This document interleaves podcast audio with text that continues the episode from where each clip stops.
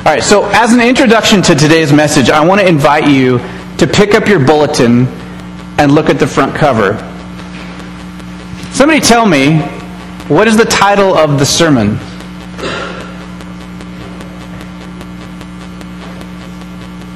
Anybody?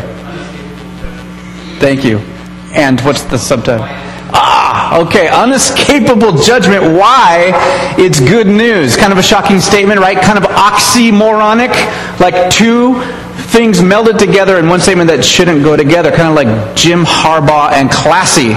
Or this, or this statement, I know, let's make a quick trip to Bellingham Costco. Things that just don't normally go together. When you think of biblical judgment, if I just throw that out there, biblical judgment, what comes to your mind? Fire and brimstone. What is it? Vindication. Anything else? Hell, fire. What about the questions that come up? What about the people that have never heard of Jesus? Or how could God do this, right? And and how does it make you feel that one of the, you can't read the Gospels and not get confronted with the fact that Jesus, on multiple occasions, talks about some form of judgment? How does that make you feel? Maybe, maybe embarrassed? I mean, I don't know. It's kind of one of those things when you're talking to people I don't like that part of the gospel, perhaps. Or, or maybe you're confused by it. It doesn't make a lot of sense. If God is this God of love, then how could there be this judgment thing? Or, or how could God do this? And then how do you handle that in your mind? Like, as you're maybe at home by yourself and you're reading through the Gospels, and oh, I, I, you know, I like that part about loving people and don't commit adultery. Okay, that's a good one. And then, um, oh, there's a narrow gate and few enter through it, uh, but there's a broad way, and many will enter through it, and it leads to destruction. I don't know what to do with that. What do you, what do you kind of do with that? Do you just skip over till you get to the next good part, or do you kind of deny it, or do you ignore it? You know what I'm saying? Like, so be thinking about that as we work through this, because this evening we're going to look at a passage at the end of Matthew 13. And it is the last of the parables in this chapter. And that means, before we even read this, the fact that it is in Matthew 13 and it is a parable about the kingdom means that it is good news. All right, uh, just stay with me. I'll, I'll try and prove it to you. Um, it's good news of the coming kingdom of heaven. So please stand with me as we read the Gospel of Matthew, chapter 13 I'm going to read chapter or verse 47 through 52. Jesus said, Again, the kingdom of heaven is like a dragnet cast into the sea and gathering fish of every kind. And when it was filled, they drew it up onto the beach, and they sat down and gathered the good fish into containers, but the bad they threw away. So it will be at the end of the age. The angels will come forth and take out of the wicked from among the righteous and will throw them into the furnace of fire. In that place there will be weeping and gnashing of teeth. Have you understood all these things? They said to him, Yes. And Jesus said to them, Therefore every scribe who has become a disciple of the kingdom of heaven is like the head of a household who brings out of his treasure things new and things old. Lord, please help us with this passage. I, pray, Holy Spirit, uh, that the things you want us to take in and receive, we would. And whatever I say that is wrong, or uh, Lord, that it, you would protect us from, from those things. Lord, mostly we want to hear you, and we pray that you would change us with this text. Uh, that you would cause us to uh, want to more wholeheartedly follow you and to receive your love. Amen. You may be seated.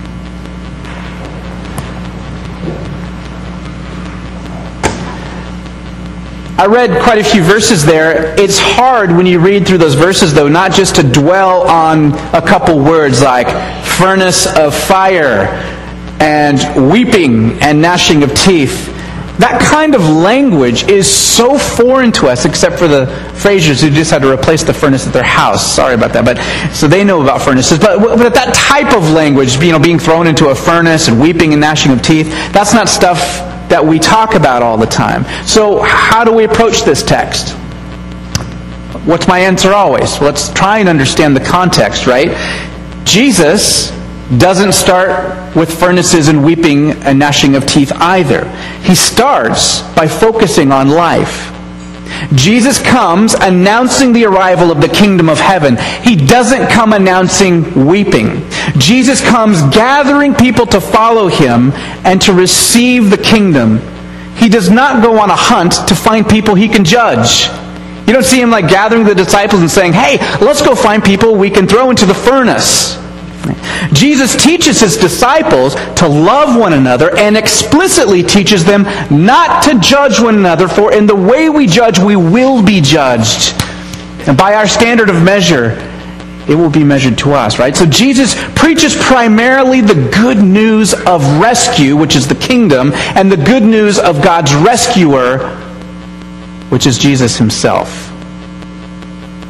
And interestingly, it's at the end of Jesus' long teachings about the kingdom in Matthew, it's at the end of each of those long teachings where Jesus then gives us a warning.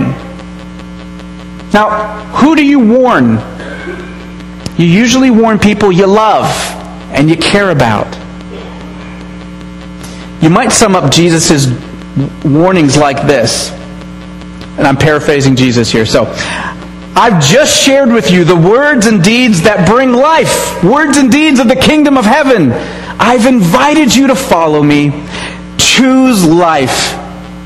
If you don't choose life, you yourself will be the one choosing death.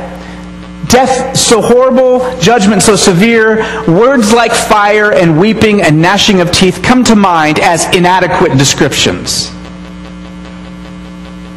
Now, Jesus is a genius at taking complex ideas and mixing them with common everyday examples. He talks about crops and seeds with people who are used to farming, who live around farms all their life.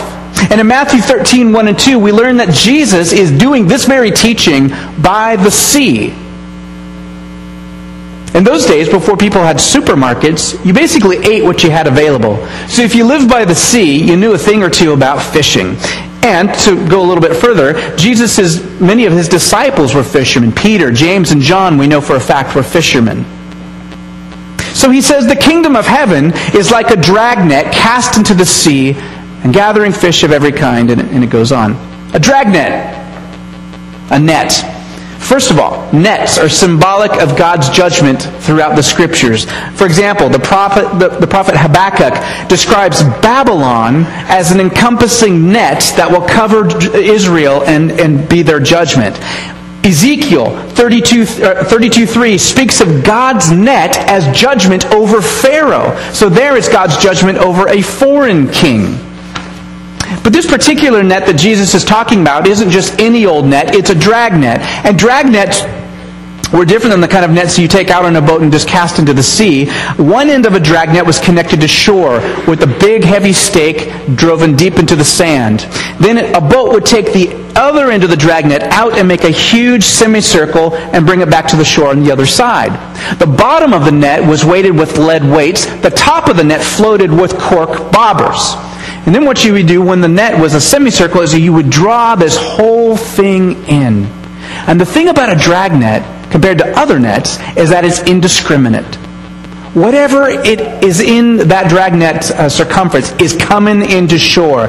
Crabs, fish of all kinds, rocks, starfish, whatever it is. Everything is coming in with this dragnet. In relation to the kingdom of heaven, the metaphor of the dragnet sim- symbolizes the all encompassing nature of the kingdom of heaven. What Jesus is saying is it doesn't really matter if you believe in the kingdom of heaven or not, because when the kingdom of heaven, at the end of the age, when it is consummated, it will encompass all of creation. Nothing will escape.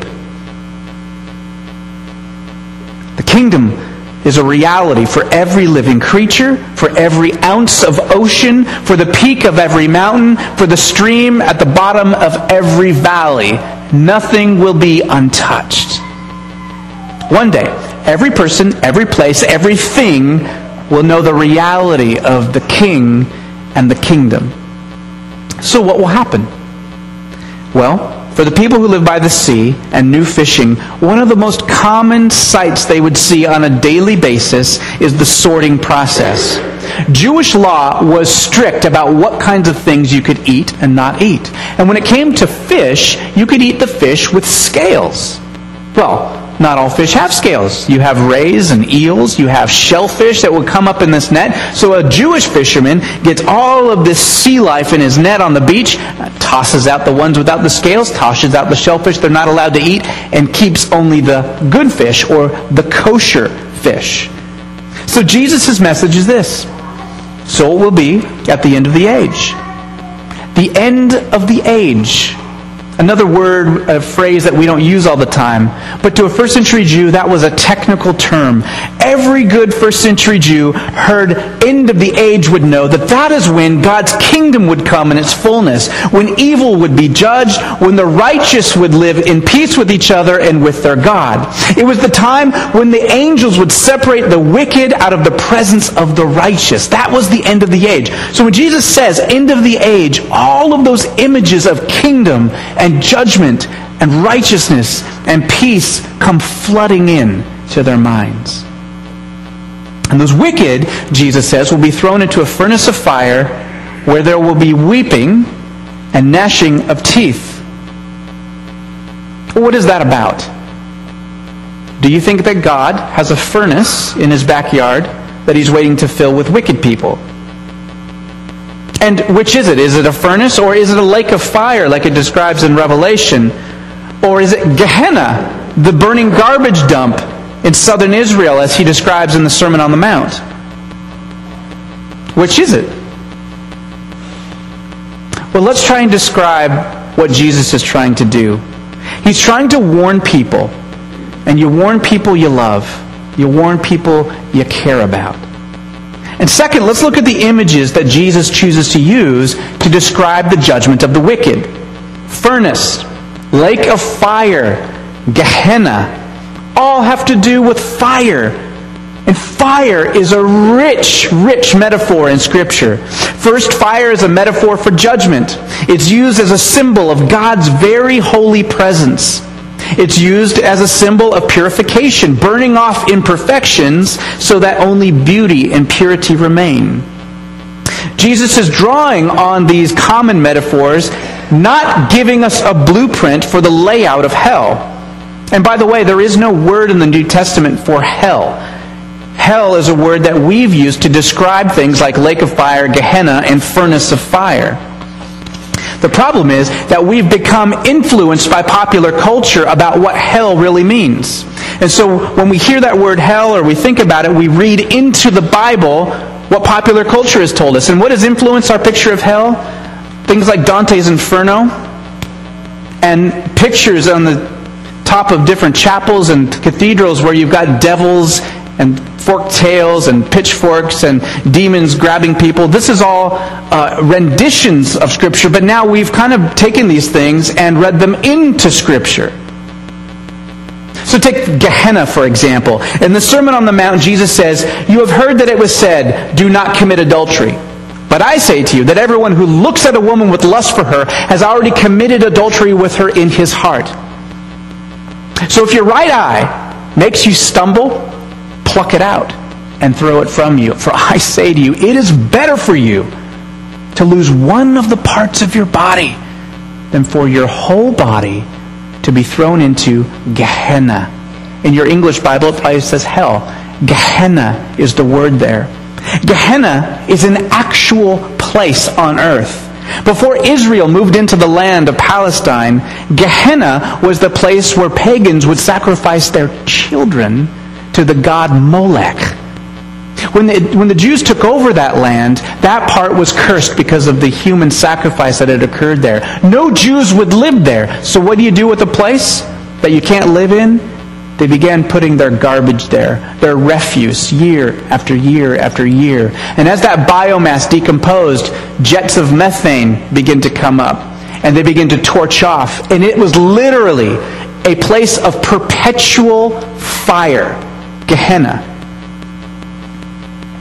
So Jesus is trying to describe the fate of those who would not trust in him, and he wanted to get his point across, what more horrifying place could you imagine as a first century Jew who knew about Gehenna than a garbage dump that's perpetually on fire?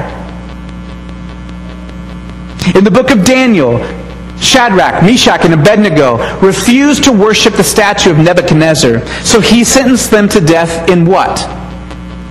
Fiery furnace. Right.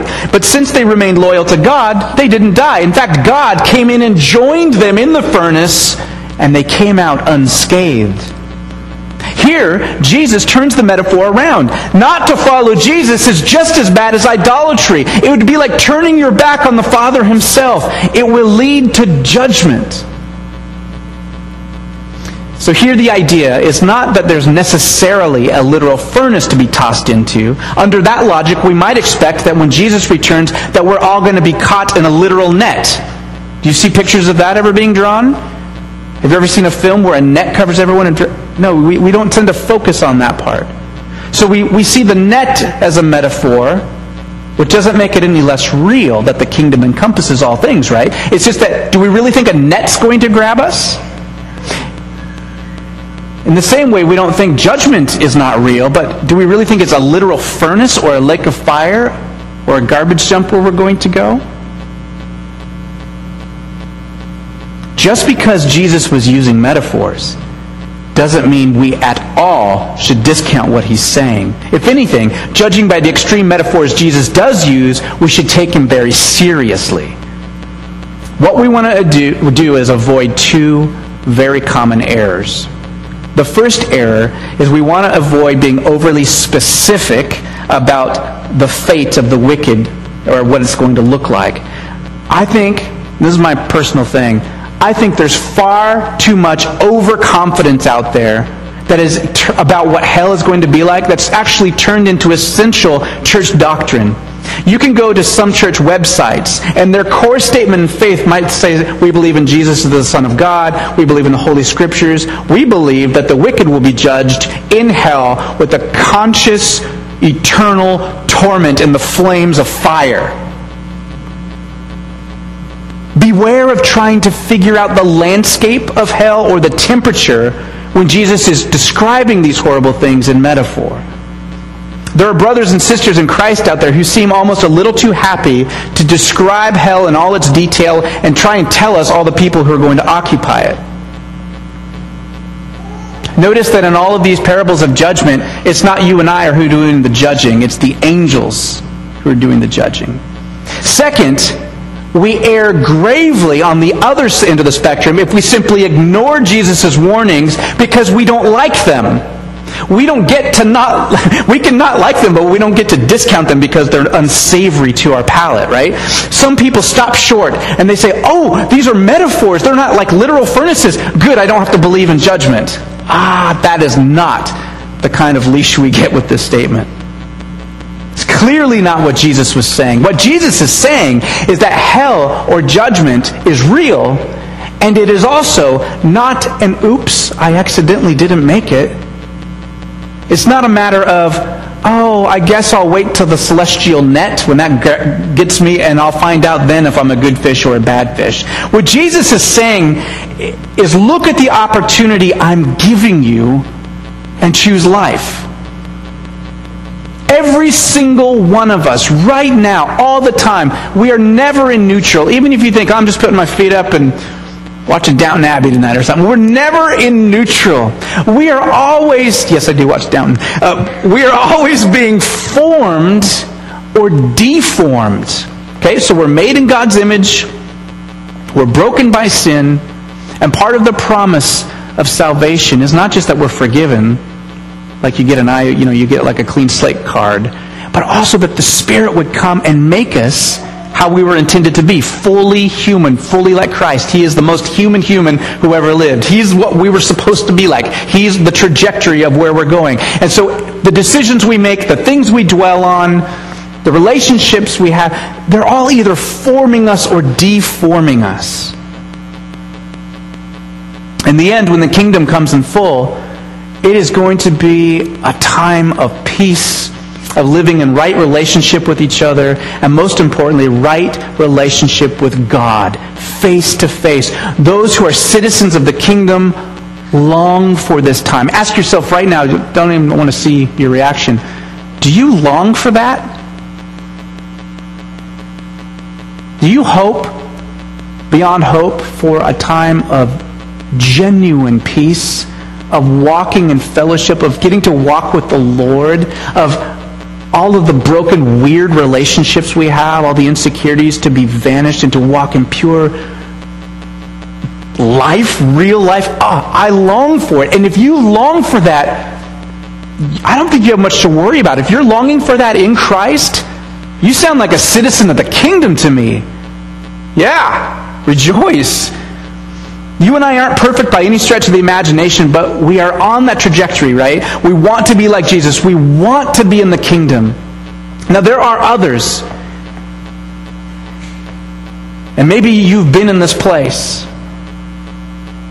And before God really reached out and rescued me and changed my heart, I was in a dark place. And there are people in a dark place who don't want God meddling in their affairs, bent on evil.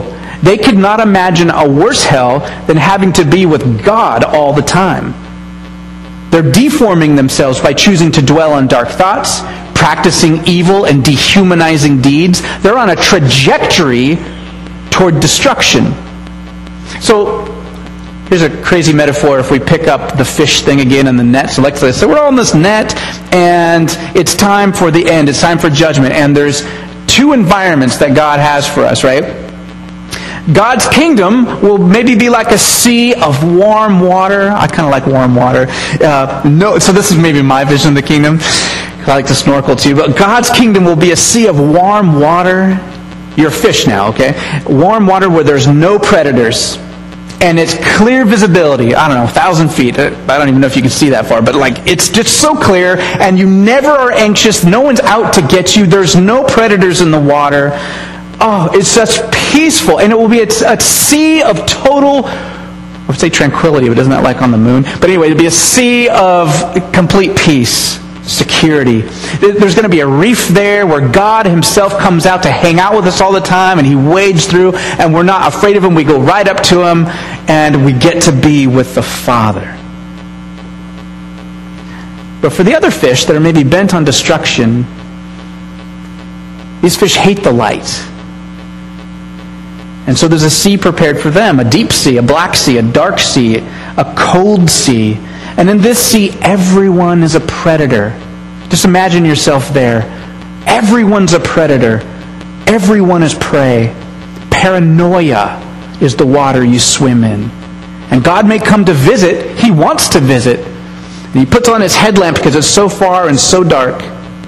But when the people or the fish see that headlight coming, they fear and they think, oh no, it's an alien predator out to get me. And they cower behind the rocks, mistaking the Father for something evil. It's not that God is mad or evil or withholding good for them. It's in their state of deformity, of deformed character, they, they can no longer perceive the truth. And just to throw out there for those of you who are big Narnia fans, think, think the shed where the dwarves are in in the last battle Aslan is there trying to offer a delicious meal. Just come into my kingdom. And they think, you know, it all tastes hideous and someone's out to get them. So here's another image if the fish thing didn't work for you. I just thought that up late at night. Uh, but another image would be this. In this world where there's wheat and tares living together, where good fish and bad fish dwell, God sends the sun and the rain on the righteous and the unrighteous, doesn't it? It says that in the Sermon on the Mount. The sun comes up, the seasons change, the world keeps on spinning, all because of God's general providence. You, you don't have to do anything to receive that. You can be the most evil, wicked person in the world, and God takes care of you to some degree. It's His, it's His prevenient grace, it's His general goodwill towards all of His children. Life is a gift. God cares for the atheist just as he does the most passionate disciple of Jesus. God is unfair in his blessing. He's better than he has to be, better than most of us would be. He's good to all. He allows us minds that work. He even allows the most skeptical, hateful person's mind to work. He keeps evil in check, I think, in ways we don't even realize. The angels standing up and fighting against the forces of evil. I mean, if, if God were to withdraw his hand, the mass chaos that this world would be, I can't imagine it. And those who want to be with him, who love him now, will be with him more fully and more intimately and more gloriously than ever before when the end of the age comes. But those who want nothing to do with God or his son Jesus will get their wish. And what if those great minds, all of a sudden, who were spurning God all their life, what if, what if that mind was taken away? What if people were rendered insane? What if there was a place where evil was left unchecked? What if in that place there was constant fear where no one looked out for each other? What if it was a place devoid of love except for the longing for love like a distant memory that you used to have? That is a horrible, horrible thought. You know, in our culture, we say things like, How could a loving God sentence someone to a hell like that? Or I hear, I don't want to know a God who judges people. And what I found fascinating in studying this passage is that for many people in the world, and I'm not just talking about ancient people, I'm talking about today in many other cultures around the world, people don't really have a problem with Jesus' judgment. Does that, that shocked me when I found that out. Did you know for many people, like you take uh, a Middle Eastern culture, for example, that's not even a culture, excuse my ignorance, but just uh, many, many people in, in the Middle East, they don't have a problem at all with judgment. Of course God is going to judge. Duh. You know what people have a bigger problem with? The passages that you and I like. Like, turn the other cheek. And if anyone forces you to go with them one mile, go with them two. Because in a context where your honor and your shame is everything, if someone shames your sister and you don't go on a vendetta, like if you turn the other cheek, that is unthinkable. But judgment, that's quite normal. In fact, most religions have ways of dealing with judgment. I mentioned before sacrificing those kids to Molech. That was a way that people thought that they could get out of judgment, out of the cycle of judgment. Judgment is part of almost every major religion. Almost every culture has an element of judgment. And it's just basically in our egocentric Western world where we have a big problem with that, don't we? And so I got to ask the question and Tim Keller asked this in his book Reason for God, what makes us think that we're so special and so enlightened that everyone else is wrong about judgment? Why do we have such a problem with it?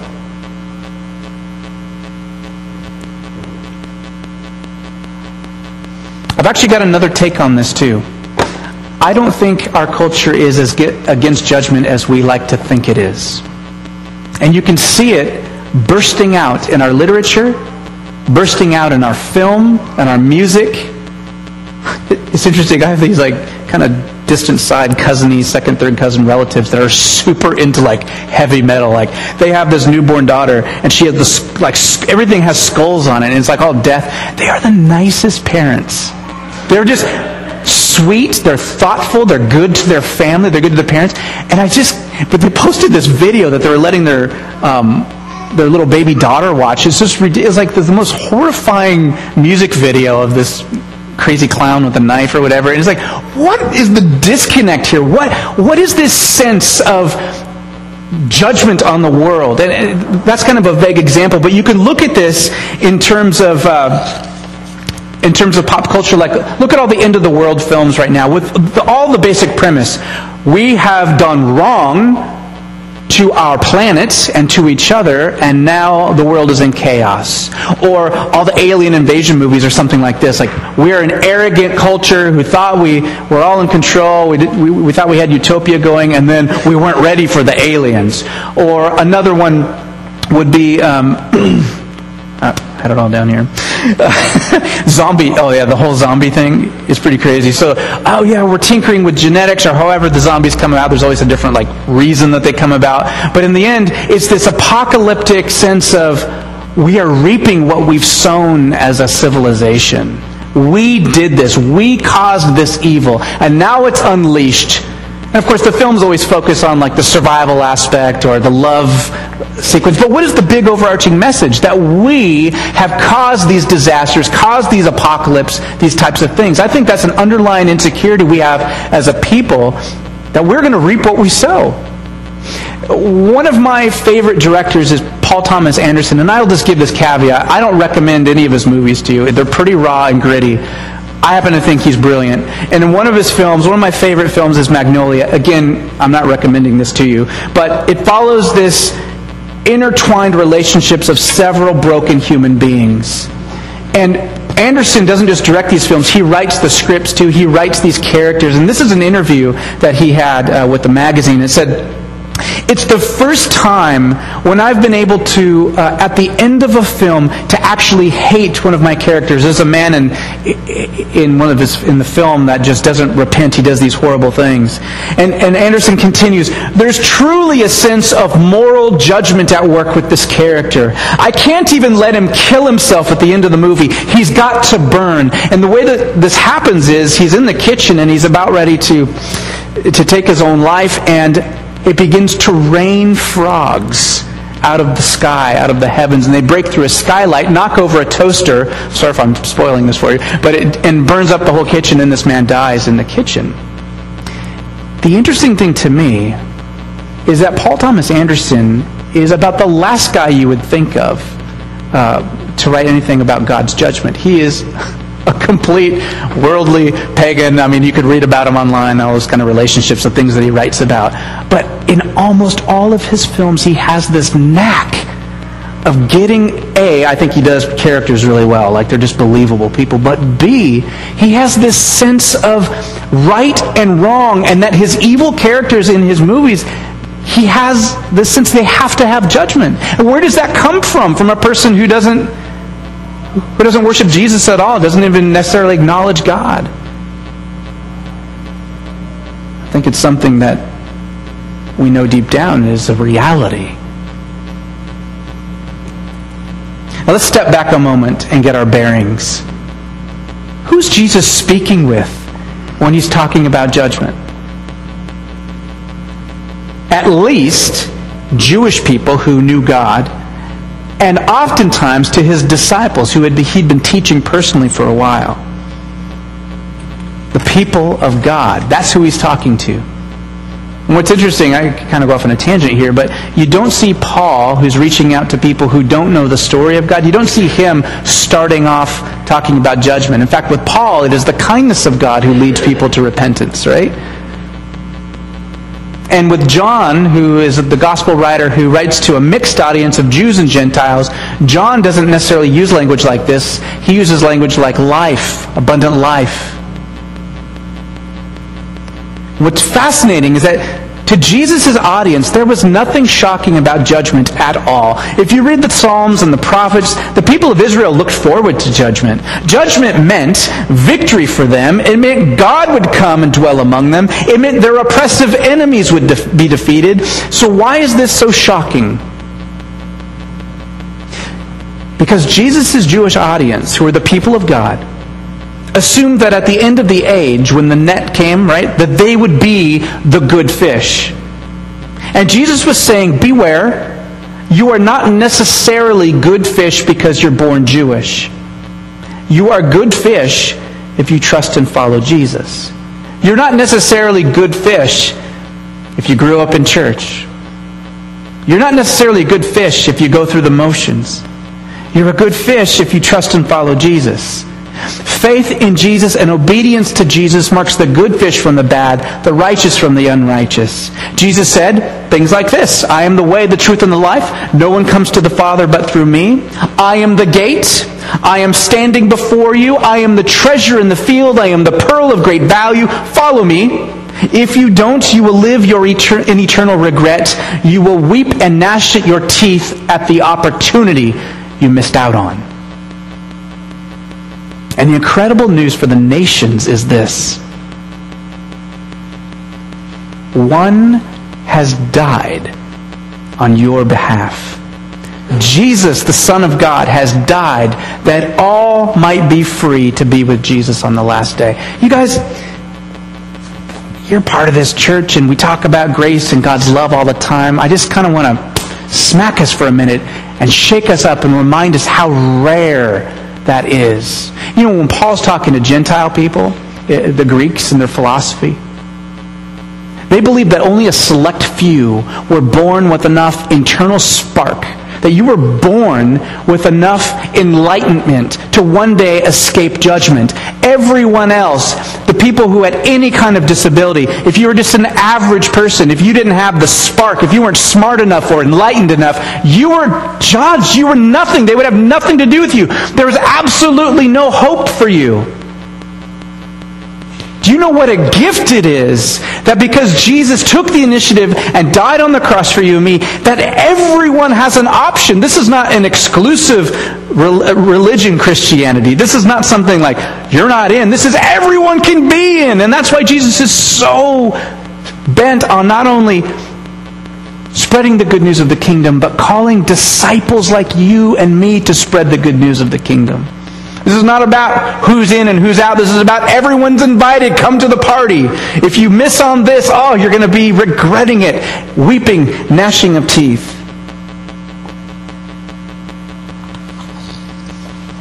So, why is unescapable judgment good news? Because judgment is the term used for the day of the Lord. The day when death is judged, it's the day when wars are judged and cease to exist. It's the day when evil is judged and the evil one cast down once and for all. It is the day when disease is judged. Amen. We've got enough of that going on. It is the day when mental illness is done with. It is the day when physical deformities are no more. They are judged and gone and everyone will receive new bodies, glorious bodies that don't break down, that don't get sick. Tommy, you can just run like marathon. You can do whatever, man. Never get tired. So ask yourself, if Jesus returned right now, and don't, don't be fooled, he could, if today was the end of the age, what kind of fish would you be? Are you at least on a trajectory of being formed into the image of Jesus? And I just want to leave you with this. Are you on a trajectory of being formed into the image of Jesus? You're probably like, yeah, I, I hope so. I'm here. I want to ask you something more specific. What is your plan? Seriously, seriously, what is your plan? If you were talking to a financial planner, if I was your financial planner, which I would not be, uh, and you were to say, I want to, I have this goal, and I want to, I want to save $100,000 in the next 30 years, I would not let you leave my office until you, well, what's your plan? How are you going to do that? Where are you going to cut? Where are you going to save? Right? It would just make sense. If you have a goal, you make plans to achieve it. And I, I feel like a lot of times in the church we just kind of, well, I just kind of go to church and I th- hear a decent sermon and I think I'm being formed. I don't know. Do you have a plan? Do you have a plan? Do you, do you I want to read the scripture on a regular basis. What does that mean? What's regular for you? Once a month? Twice a week? I, I, uh, this is not a thing where I'm like, okay, you need to turn in this regimented thing, but I'm just asking you rhetorically, do you have a plan? And if not, Let's talk about that. Or talk to someone you trust. Talk to someone whose life you respect. And you can tell that maybe they have a plan. What would that look like to intentionally be formed like Christ? If you're hearing this and you're like, you know what? I think I'm stuck. I am being deformed. I'm on a path to destruction. I'm becoming less and less like Christ. This is not the end. Not yet.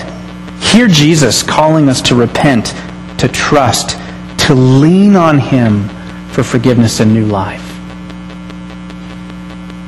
Do you join me in prayer?